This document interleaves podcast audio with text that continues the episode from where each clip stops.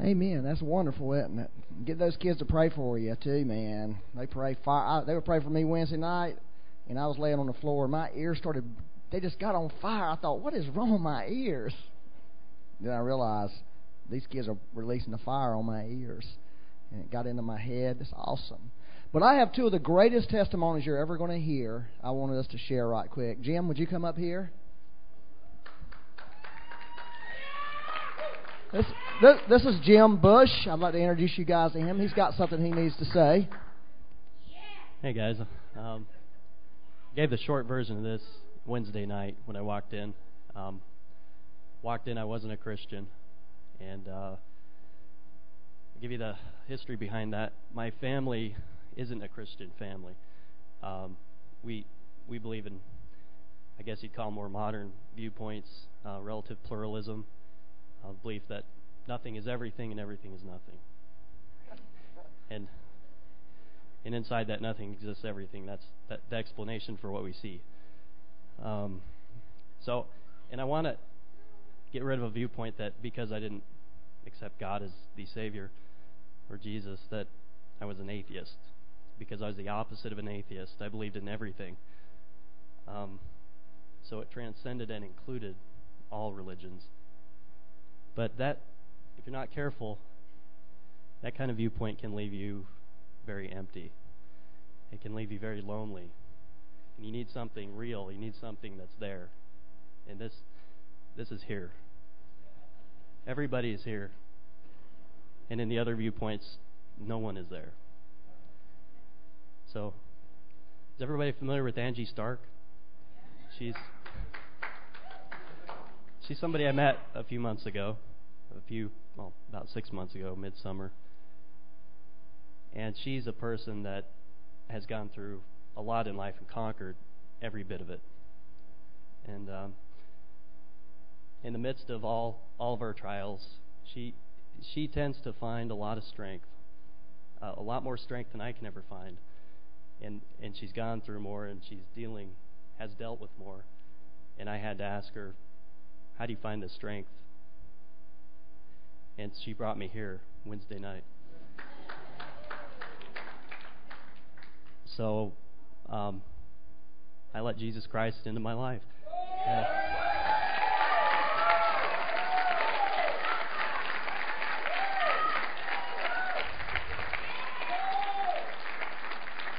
I want to thank everybody in here for accepting me after that long period of time. And I really, that night, I really was welcomed in by everyone in here without judgment. And for that, I love, I love you.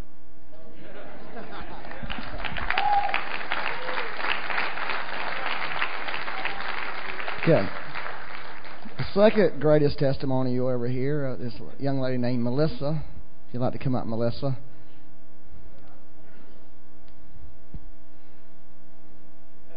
What's your last name, Melissa? This is Melissa Shoemaker. Uh, my family and me have been coming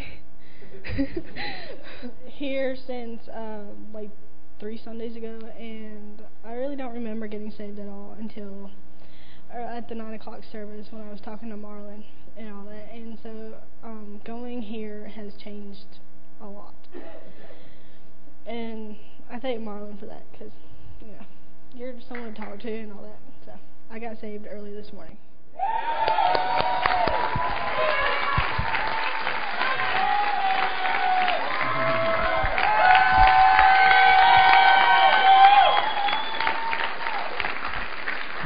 Thank you, Lord. So, Lord, we just pray for more salvations. Yeah. Pray for Jim and Melissa that they would come to be not only uh, people who are truly brought into the kingdom, but, but be true followers of the Lord Jesus Christ. True lovers. uh, just release that, Lord. More Holy Ghost on them. Fire God, come on. Come on them. Thank you, Lord. Amen. Yeah, thank you. Well, Mr. Bollinger has a great message this morning, and we want to dismiss the kids. I'm sorry. Go do the stuff. And also, we're going to, at the end, we're going to have communion, and we're also going to have a special prayer time for people who have serious illnesses. Amen. If you have a serious illness this morning, some of the children that are getting all this download from heaven are going to be laying hands on on the people who have very serious illnesses. Amen. Yeah. Now, if you have a less serious illness, we'll pray for you also. But we've seen the Lord heal serious illness. Uh, Christ School of Ministry students, you are supposed to be getting words of knowledge as you are in this room right now. I hope you are. Reminder. Okay.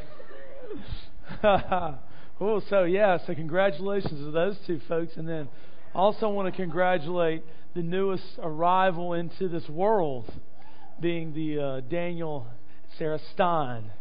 Eli Daniel Cash Stein. Did I get that right? All right. Congratulations to the Steins. So excited. That baby boy. Dean, I bet you're just beside yourself, aren't you? Got your grandson. So, man, life is good, isn't it? And you know what's better than life? God. Oh, God is good, man. I'm so excited for you, Jim. The adventure has just begun. God is just one big adventure, you know, and you'll never get to the end of Him. That's what's so beautiful about it in all eternity. He is so vast and so good. Oh, oh wow. We just, mm, gosh, words cannot express really. It just, it just takes me back to the day that I got saved. Man, I was such a, I thought I knew so much. I knew nothing. You know, and, oh, gosh, thank you, Lord. Hmm. I feel like the Lord wants me to talk to you this morning about the baptism of fire. And uh, the word baptism. Should we just start praying for people? Somebody's got some some really bad pain in their left wrist. So um, just receive your healing. Be- begin to move that wrist around right now. I feel like the Lord's healing you. So if you get healed, you might want to jump up and shout or something. That'll be fine. You know, and uh, or we'll be here to pray for you if you feel like you need that as well. But oh, thank you, Lord. The baptism of fire. Oh, God moves on desperate people. Um, people whose heart cry is, whatever. Whatever. I'm so desperate. I, I ran into a, a young man on Tuesday morning that was like that, desperate. I'm going to read you his testimony in a minute because he couldn't be here this morning. Have you ever been desperate? Like your soul is in agony, you know, sorrow, depression, anxiety, whatever, or uh, maybe your mind. Like for me at 19 years old, I've shared with you my testimony many times about just literally I was on my way to a, you know, a mental hospital at a time after a week of no sleep. Can you imagine that? Like not sleeping for six, seven days. That'd drive you crazy.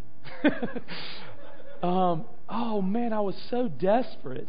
I mean, I was out there partying and smoking marijuana and you know tripping on hallucinogenic drugs and stuff, and thought that I had found what I was looking for. Man, I was so wrong because it led me to this place of just desperation where I had no other choice but to cry out to if there is a God in heaven. And you know what happened? Fire. Fire came. Oh. And then at 21, I found my place in just at 21 being recently divorced and going through this situation. I was like, this ain't supposed to happen to me. I'm a Christian. And I was very depressed. Have you ever been depressed? I mean, really depressed. I don't mean like a case of the blues. I mean just down in the dumps, not really wanting to get up and go on. You know what happened? Fire! Fire came every time. And I was like, man, this is God. This is the Bible. You know, the first time it was literally like a lightning bolt of electricity. It's the only way in the physical world I know how to describe it. Just shot through me in an instant. It was a miracle. And instantly, It's like my eyes were opened in the spirit, those light bulb moments. And then also, all that demonic stuff that I had given access to instantly had to go. It all went. And I mean, for a solid week, Charlie, I was like, there was just this electricity flowing through my body. Not that it's not still there, but you know what I mean? That honeymoon period. Like for a solid week, it's like I could look in the mirror and literally see like these little flames dancing in my eyes. I know that may sound weird, but it's just, I'm just telling you like it happened. You know, like it is. It ain't weird. God has sent fire for a purpose. In fact, in, in Matthew 3 and Luke 3, John says this He says, I baptize in you with water, but there's one who's coming after me whose sandals I ain't even wor- I'm not even worthy to untie. You know, I thought of it in a modern sense. I ain't even, you know, worthy enough to sniff his sneakers. I mean, this dude is bad in a good sort of way. And he will baptize you with what? The Holy Spirit and fire. Everybody say, and fire. And fire. And fire and more fire, Lord. This week, I felt this confirmation from the Lord. He was saying yes and amen to what He has been doing over the past 18 months here. And in this case, I want to, you know, I'm talking about the fire of God that has shown up in our midst from time to time. Anybody here on Wednesday night Man, it was like a fire night. I mean, it was, we try to just follow the promptings of the Holy Spirit, and it's not always like this. You know, sometimes it's, it's just different. That's what I love about it. You never know what you're going to get when you show up. And the fire was just there. It was on people and just moving. And it was awesome. And the Lord is saying there's a purpose and a reason for fire. And I want to share with you uh, just a glimpse of three or four reasons why I feel like God sends fire into our lives. But I want to read you this testimony. Quick background. Ten years ago, I moved to Mooresville, beaten up, going through a broken marriage, just in kind of in one that place that I was mentioning a few minutes ago. And uh, but uh, I came here to teach at Mooresville High School, and uh, I was there a couple of years teaching and coaching the soccer team, the JV soccer team there. And and uh, there was this guy, this kid in the tenth grade there on my soccer team named Tyler. And uh, anyway, so that's how I first met this guy. And then after I left that school two years later, um, I really don't think that I had seen Tyler since then, even though we had a really great relationship. Was a great, we were good friends actually as coach and player and everything. And so, anyway, Tuesday, um, I go to uh, Starbucks to hang out and wait for Marla and Andy. We were going to meet there everybody's favorite meeting spot. You know, it's our boardroom, and uh, so we, so I'm there. And actually, I got there a couple hours early because the email was down here, and I couldn't get online. And so I was like, "Well, I'll go to Starbucks, check my email and everything." I mean, it cost me ten dollars actually. Anyway, sorry. If you work for Starbucks, no big deal. But anyway, um, so I'm there, and I'm like, Lord, why am I here for so long? Actually, the Stein showed up. We had a great meeting and conversation. But I'm sitting there like, Lord, why? why am I just wait? I felt like I was wasting my time, you know. I felt kind of guilty for just sitting there in Starbucks all day. And finally, Marlon comes in, and then right after Marlon comes in, he goes up to get coffee, and this guy, Tyler, walks in. I was like, wow, that's Tyler. I haven't seen him in a long time, you know. And uh, he gets his coffee, and he comes out and he sees, and he's like, hey, Coach Bollinger, how you doing? You know, and we we just, you know, we connect, and you know, it's been a long time, like an old friend. And um, so I, he's, I was like, hey, you got a minute? He's like, yeah, sit down, okay. I was like, so what you been up to, man? He's like, well, uh, I just got back from Kenya. Well, I was like, okay. Then God was like, pay attention, pay attention. I was like, well, you see that guy there? He's from Kenya. He's like, really? You're kidding me? You know, so they start greeting each other in Swahili and stuff. And, and, um, Turns out, I, I mean, I had known this because Matt Stewart actually grew up in Tyler's neighborhood, so he knew his family and everything. And he told me about five or six years ago that Tyler gotten saved. And uh, actually, it was through Young Life. He went to, the, to that camp there and got just got blasted by the Lord, got saved, and uh, had been at NC State walking with the Lord for five, six years. And uh, so, anyway, I'm going to pick up. Here's his testimony. Here's what happened Tuesday. This has been the most difficult season of my Christian life depression, anxiety, frustration, heartbreak, struggles with sin, bitterness, and confusion have plagued the last few months. I have felt so distant from the Lord and at times have even doubted my salvation. All this from a man who has a reputation of being passionately in love with God and headed toward full time vocational ministry. So on Tuesday, I had some free time and I was going to Starbucks to read, think, journal, and seek the Lord. I would encounter the Lord that day, but it was in a way I never would have expected. As I got my coffee, I turned around and saw my JV soccer coach, Matt Bollinger. With him was a man from Kenya, Marlon. I was instantly excited, being that I'd just gotten back from a year of mission work in Kenya and had not seen Coach Bollinger in six or seven years. Conversation instantly moved past the superficial, and I began to share my struggles with these men. Hey, by the way, side note here whenever you just run into somebody and the conversation shifts past the superficial, pay attention. Seriously. I mean, God does that. and But I've learned you can miss it. Oh, well, bless you. I'll be praying for you. You never do. You know what I'm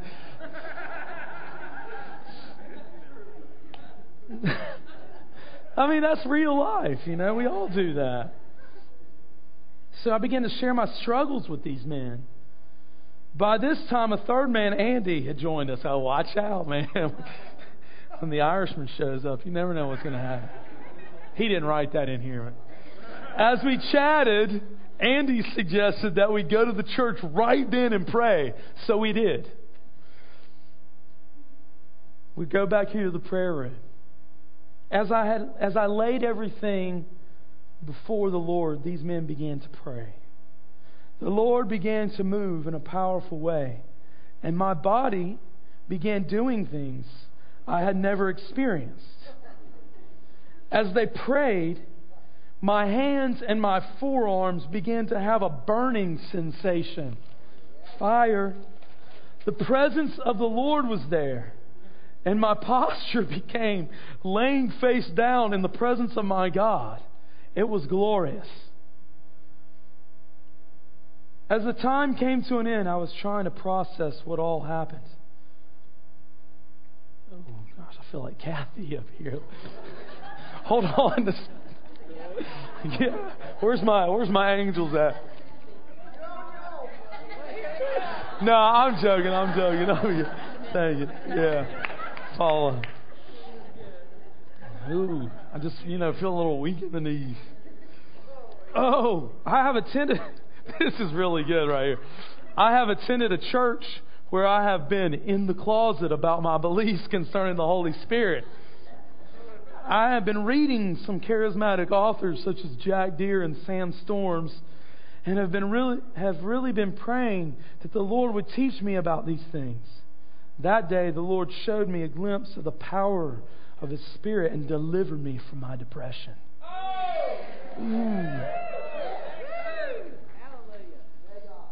That night when I laid my head on my pillow, instead of anxious, despondent thoughts, I was able just to meditate on the love of the Father. That's what fire does. For the last 36 hours or so, I have felt such peace, joy, and freedom. I want this to continue, and I wholeheartedly want to know Jesus Christ, His love, and the power of His Spirit. I am once again amazed at the grace and love of God. The grace that saved me five years ago proves to be the grace that still passionately pursues my soul today. May Jesus be praised. Tyler. Mm. Ooh. He gave me permission to share that, by the way, and he's enrolling in CSM this Tuesday. So those of you in Christ School of Ministry will get to meet me. He's a great guy. Addison grew up with him. Addison already knows him. Of course, Matt, preschool and all the way through. Yeah. Mm, there's another desperate man I was thinking of this morning in prayer. You remember Jacob? Jake, what's up, man? Well, I was just about to say that desperate man is Jacob, and then I look back there, and there's Jacob Hicks sitting on the back row. Man, it's good to see you. A long time. Is your wife here? Sweet. Man, that's some hungry people right there. For those of you that don't know Jake Hicks, he grew up in our church here and then went to Florida to a ministry school down there. And God gave him a beautiful wife and just stuff, man. God's moving. So, yeah, man. Anyway, there was a desperate man named Jacob. Of course, he was the third of the patriarchs of the faith, you know, Abraham, Isaac, and then Jacob. And uh, go with me to Genesis 32, verse 24. And, you know, if you've read, if you've been a Christian for a long time, this is very familiar. You've probably heard it preached on many times. And it says, So Jacob was left alone, and a man wrestled with him till daybreak. That was God. When the man saw that he could not overpower him, he touched the socket of Jacob's hip. Ow! That's not in there, it's sound effects. So that his hip was wrenched as he wrestled with the man. Then the man said, Let me go, for it's daybreak, enough already. But Jacob replied, I will not let you go unless you bless me. That's a desperate man right there, wouldn't you say? I'm not letting go, God. You're going to bless me first. The man asked him, What is your name? Jacob? You to think the man was like, Oh, figures. Because Jacob means deceiver, conniver, you know, manipulator, whatever, supplanter. Yeah. Jacob, he answered. Then the man said, Your name will no longer be Jacob, but Israel, because you have struggled with God and with men and have overcome.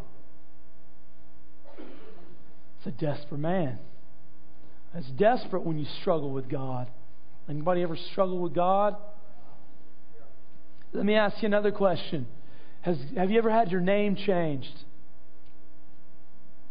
Jacob had his name changed. Jacob means supplanter or deceiver. Israel, I was looking it up before church. The name Israel here literally means to rule with the authority of God. And since Israel is the church, I think we need to pay attention to that, don't you think? And we've been called to rule with God's authority. We'll see more of that in just a minute. Before, when I was growing up, before I was a Christian, up to age 19, I always went by the name Matt. And if you still call me Matt, don't feel bad. It's okay. But um, you know what Matt means? It literally means a, a gift. That's a good name, right? I mean, if you're, you're a gift. But then at 19, when I that experience I was talking about a few minutes ago, lightning bolt, Hey, you know what fire literally means? It literally means lightning, by the way. I thought that was interesting since that was kind of my experience. But um, when I, you know, when I had that experience, the Lord just did so much in me, such a transformation. I started tell, introducing myself to people as Matthew. You know, that's my given name, my whole name. I'm, I'm no longer Matt. I'm Matthew. It sounds silly, I know, but it was just like, you know, a sign. And you know what Matthew means? It means a gift from God. You know, now, how many people know it's good to get a gift? It's better to get a gift from God, right? so, have you ever had your name changed? Have you ever been so desperate that you just had to hold on until you felt God, until God moved somehow, until a fire filled your being? Because Jesus said, or John said of Jesus, He's coming. He's going to baptize you with the Holy Spirit and fire. Number one, the fire of God is the answer for healing and salvation and deliverance. What we refer to, the Greek word sozo in the New Testament, right? We've heard so much about the fire of God is a key ingredient in sozo. Now, just where you're sitting right now, how many people could say, Yeah, I believe that's my testimony. I've, I've experienced a measure of fire.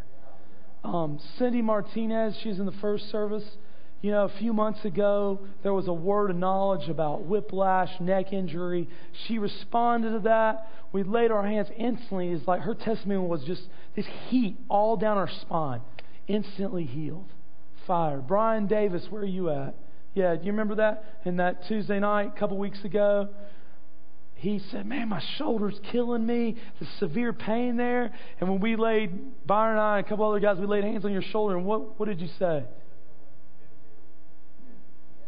Did y'all hear that? It's like Bengay. You know that warm, icy hot? it's not about the feeling per se, because you might feel that Bengay like feeling, you might not. But it's still the fire of God being released. And you'll know the fruit. Tyler's fruit was deliverance. We just walked in obedience. And he just started to lay out all this stuff. He had never met Andy and Marlon before, for goodness sakes. And we just started to lead him through renouncance and repentance. And then the next thing you know, the fire fell and he literally was laying on the floor for an hour shaking. This Southern Baptist boy.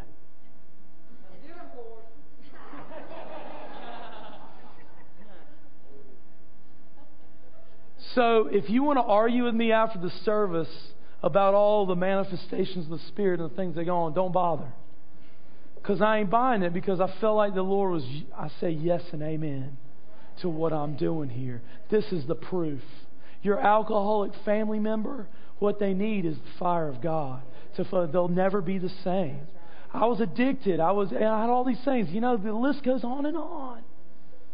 This is what we need is the fire of God. Mm. Oh, and Jim, I think that when you came in here and the fire was going on, I think that's what led to your salvation. It was going on. It was. I mean, you know, it's you always wonder what people have no like paradigm what they think when they're walking in. You're like, oh, people are screaming and. Hmm. So if you're not desperate, get desperate. Now I'm not talking about self pity. That's not what I mean. I mean, just like, oh, dear God, I need more. Because we can never have enough. Baptize, getting baptized in the Holy Ghost the first time is great, but I want to be baptized with fire and the Holy Ghost every day. You know, I mean, I literally am praying, Lord, baptize my hands with fire. You know, baptize. One thing I love about Todd Bentley. Any Todd Bentley fans in here?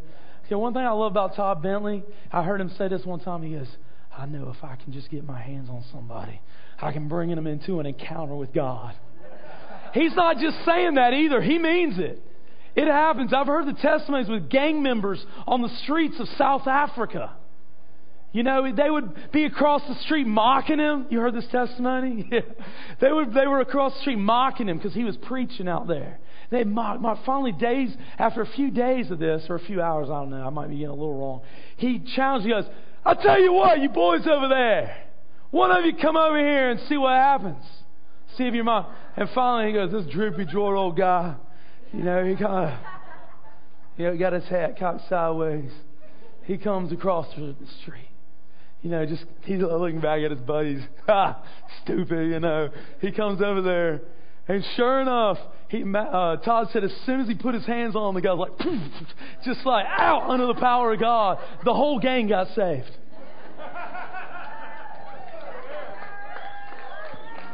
Now, I don't know about you, but I want fire. I mean, seriously, there's just some kind of militant, aggressive thing inside of me that when I hear those kinds of stories, I knew that I was, bo- I was born to burn.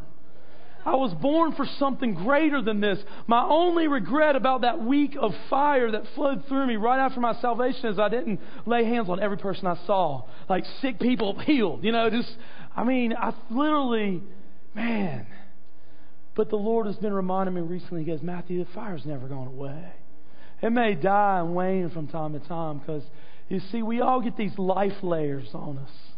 You know, it's like jobs and mean bosses. Not that I would know anything about that.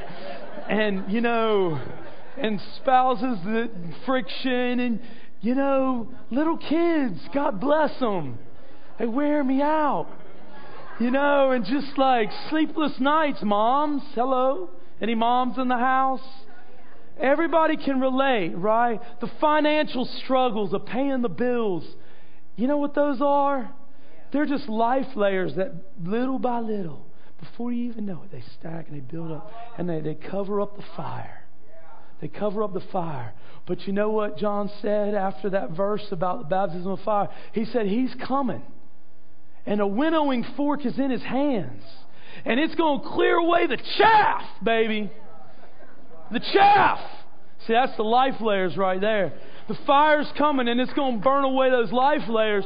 And that flame's going to burn up. And you're going to go out into the community and you're going to set things on fire because that's your calling, that's your destiny. Ho! this is good. Oh, thank you, Lord. You hope people are getting this? I hope people are getting. Oh, I'm having fun, man. This is good. Isaiah, if they're not getting it, I'm getting it. So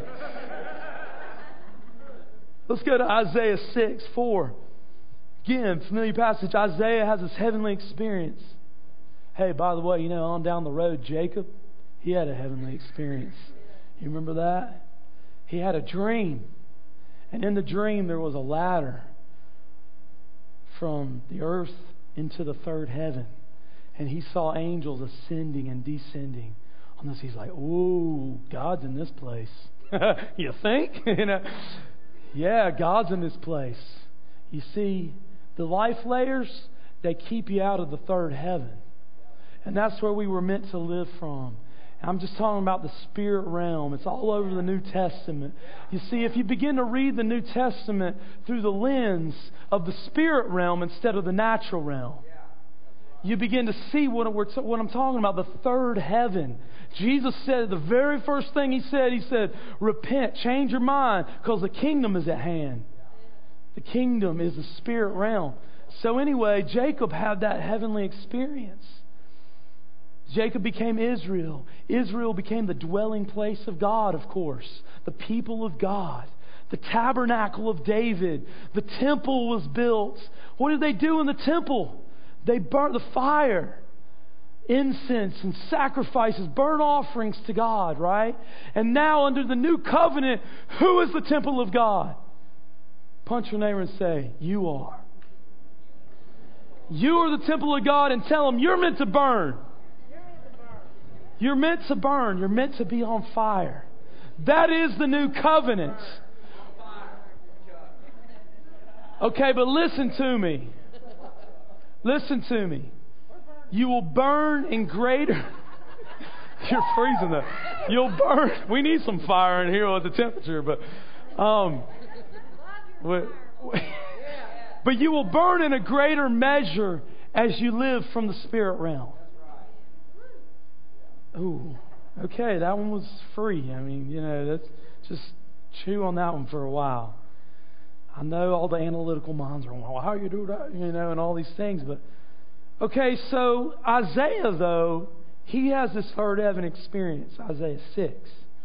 And jumping in the middle here, at the sound of their voices, the doorposts and thresholds shook, and the temple was filled with smoke. Well, where does smoke come from? Woe to me, I cried. I'm ruined from a man of unclean lips, and I live among a people of unclean lips. And my eyes have seen the King, the Lord Almighty.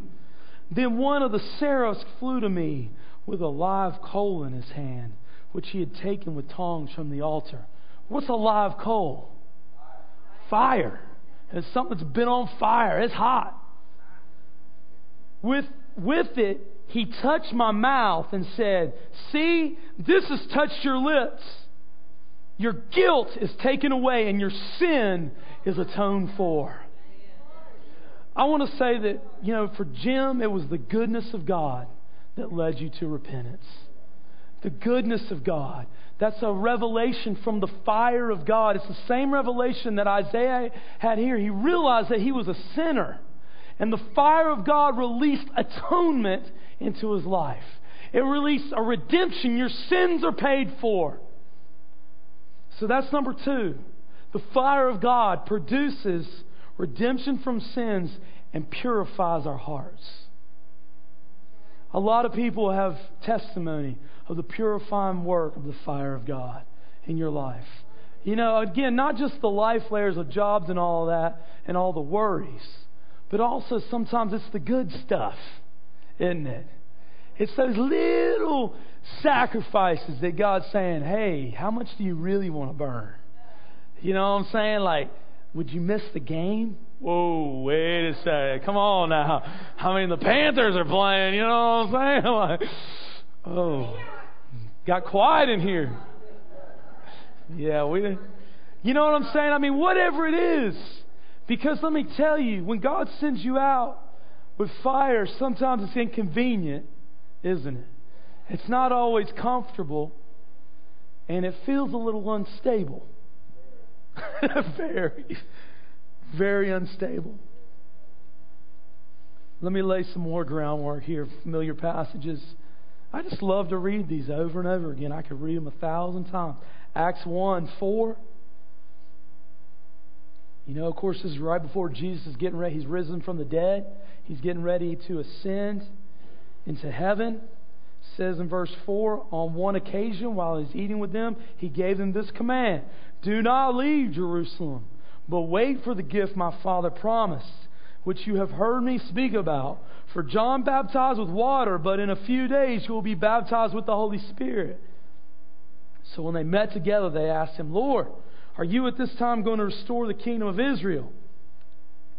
It's fun. They, they still didn't get what the kingdom was. They're still looking for this political kingdom to be restored, I believe. And he's like, oh, You don't get it. It's the spirit kingdom. He said to them, It's not for you to know the times or dates the Father has set by his own authority, but you will receive power. power. Dunamis power. Same power that literally raised him from the dead. You're going to receive this, Jim, when the Holy Spirit comes upon you. And you will be my witnesses in Jerusalem and in all Judea and Samaria and to the ends of the earth. Fast forward. Acts 2, verse 3. They saw what seemed, okay, so sure enough, they wait in Jerusalem. The Holy Spirit falls, and what did they see? They saw what seemed to be tongues of fire, lightning that separated and came to rest on each of them. All of them were filled with the Holy Spirit and began to speak in other tongues as the Spirit enabled them.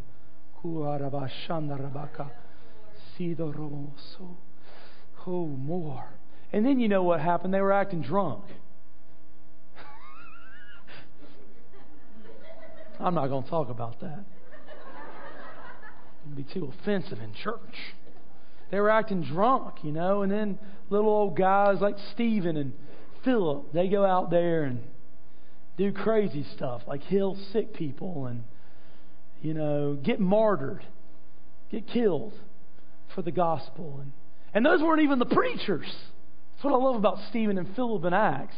You know, they were the ones that they anointed to be like deacons to take care of the waiting on tables and all the distribution of food so that the real heavy hitters could spend time in prayer and devotion to the Word.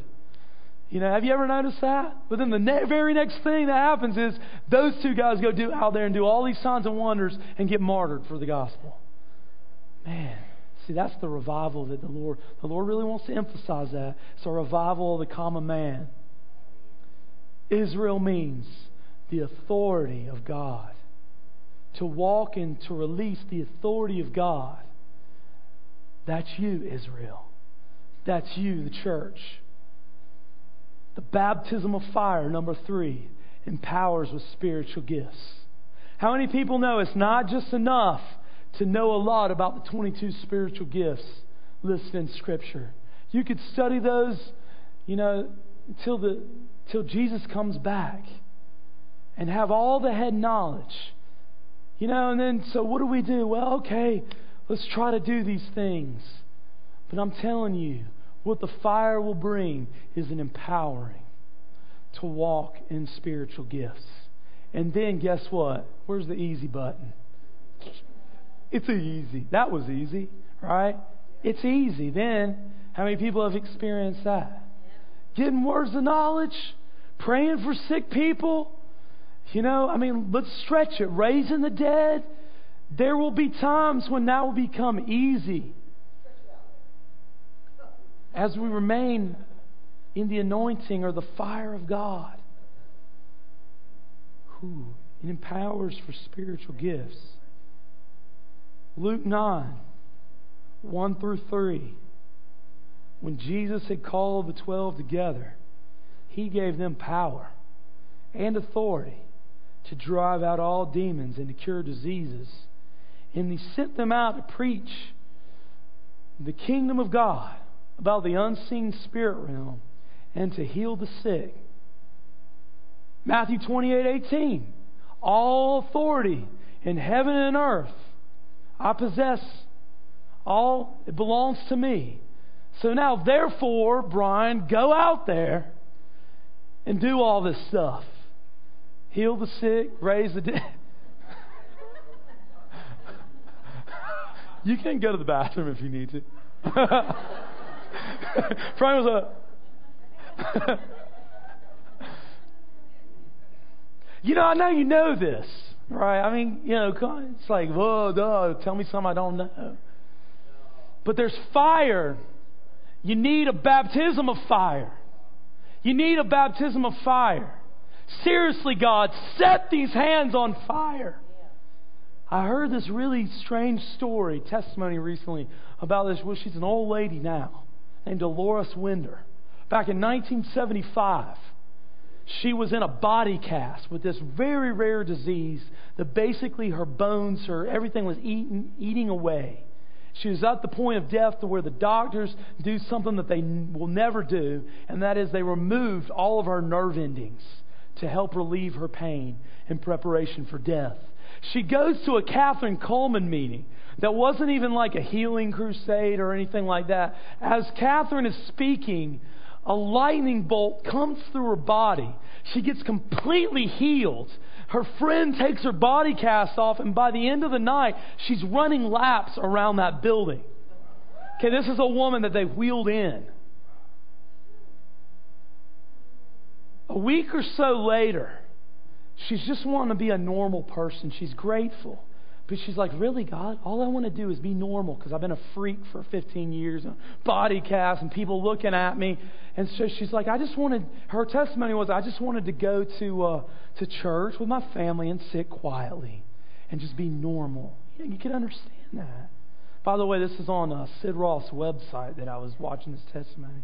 Dolores Winder is her name. Anyway, so she's at this nice, quiet women's Bible study. And, you know, she had grown up in this very conservative up, church upbringing. And they're sitting there, you know, praying for Johnny or whoever's, you know, whatever. And she said, all of a sudden, I felt like these quarter size circles of heat intensify on the palms of my hands. And she goes, it freaked me out so much that I just wanted to get out of there. It scared me, you know, because she had no idea what was happening. Fire. And there was a lady, because of the seating in the room, the living room, there's a woman sitting on the floor. So when she got up to leave, the lady reached up to grab her hand for her to help her up. And when she did, the power of God hit the woman and she just went out under the power of God. And then the Dolores was so scared, just this, whoa, you know, what is going on here? She's just trying to get out of the room. And everybody she touches on the way out is hitting the ground. And she runs to the church because her husband's at work. She has no idea what's going on, no idea what to do. She tells the pastor. And the pastor's like, Well, um, Miss Winder, I don't know, but let's go and talk to the women that fell out and find out what happened. So they go back and find out that one woman got healed, one woman got a mighty deliverance. You know, the testimonies just go on and on. And so basically, the long and short of it she was mad at God even after that because she was like, Lord, I was a freak for 15 years, and now you've turned me into some other kind of freak. How, I'm like, Lord, why would you do that? Like, why would you give somebody that kind of anointing that doesn't even want it and is despising it? You know what I'm saying? But you know what she's done for the past 30 years? She's never been on TV. She's never had her name in lights because she knew that the evangelical, conservative, denominational church world would not receive her if she was some big name, charismatic, charismaniac, healing person. And so she spent 30 years going to denominational churches ministering the healing power of God. Isn't that incredible? I tell you this to tell you and just like tell myself to let you know of the possibilities of what God can do when you hug the fire of God, when you embrace the fire of God, when you say, whatever, I'll take it. I'll take whatever you have, God. If I don't have it right now or whatever, if it's a measure of this, I'm not going to despise it. I'm just going to steward it. I'm going to be faithful with what you've given me. If He's given you to prophesy, then by all means prophesy. Get it out there. If He said to you 25 years ago, if you'll lay hands on the sick, they will recover. Well, have you laid hands on the sick and they, you know, do it. Like, let's get out there and do it. You know, let's be the church that Christ died to be. The authority, all authority in heaven is now yours.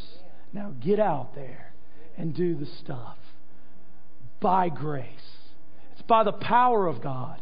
I'm not talking about having a big, you know, pep rally here in church on Sunday and hoop hoop hurrah.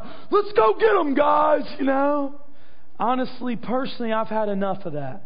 I'm talking about, I believe God wants to release a grace into your heart, into your life today to say, you know what? I want to be a flamethrower. I saw a vision Wednesday night of one of those World War II soldiers with our flamethrowers, you know, and they would light their thing up, and they had a big backpack thing on. They would light, you know, they just burn the enemy out. I think it's time to burn the enemy out.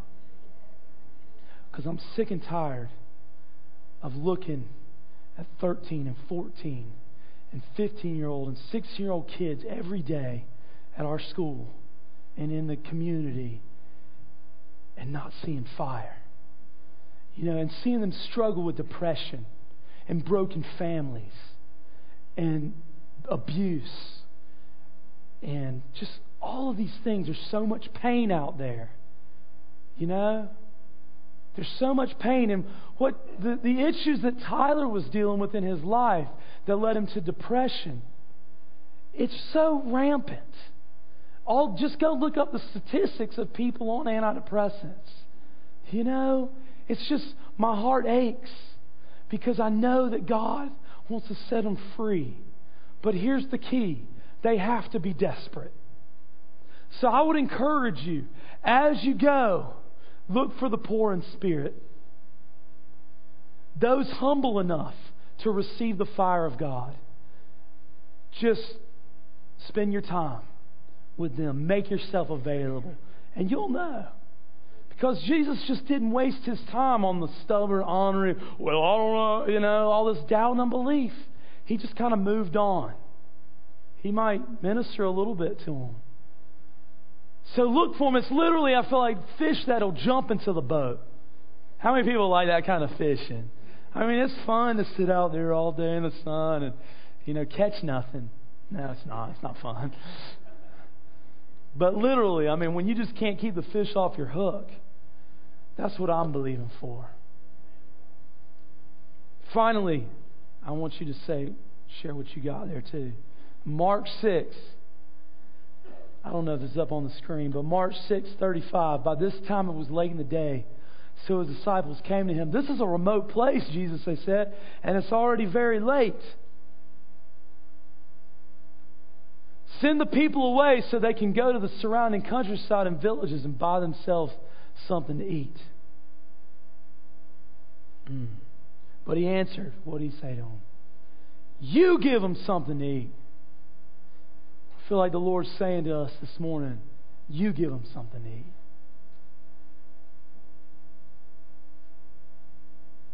freely you have what? Now you can freely do what? Freely give. Walk in the fire of God. Cultivate the fire of God. When you feel those life layers building up, call out to God. Let the fire of God come. But you got to be humble enough to receive it. Don't make excuses in your head. He's coming. He'll burn that chaff off. He'll burn that chaff off. Sarah's got this great testimony about that fire. He just wanted me to share my testimony of really experiencing the fire of God. But I just want to say, too, that, you know, I really know and feel in my heart that the Lord is calling us to step out on the water. Yeah. That He's calling us not to normal lives. And I was talking to Becky, and sometimes when you're in the ministry, you can, that same thing where she said, Lord, you just turn me into another freak.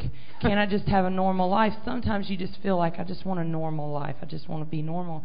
And the Lord spoke to me later on that day and said, Sarah, I am calling everybody not to stay in their boxes in their what the world calls a normal life and to step out on the water with me and to see me move in and through them to make themselves yourselves available to me that when I say feed them, you've got something to feed them.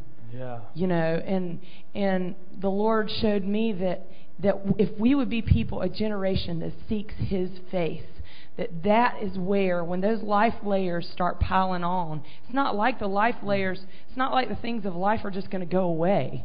yeah. You know, we're not going to have to deal with that. But that's a call for us to set our minds on things above, yeah. set our hearts toward the Lord continually, to seek after Him, to seek His face, and to cry out to the Lord to baptize our hearts, to baptize our hearts with fire, to soak us in His presence. Mm. That when, when we walk from that place, we're not striving. We're not trying to work things out on our own. We're not trying to figure out how the finances are going to work. Mm. We're not trying to figure out what job is going to open up for us. We're yeah. not trying to figure out all those things that consume us and weigh us down.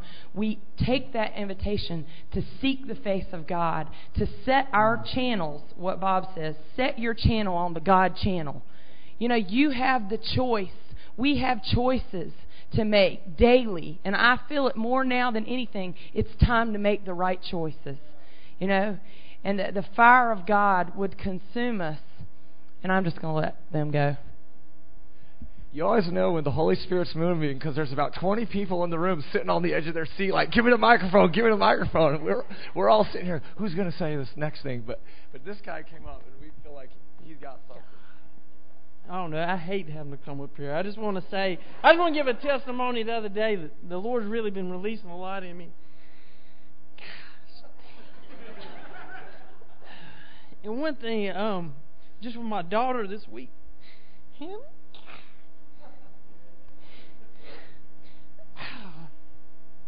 Mm.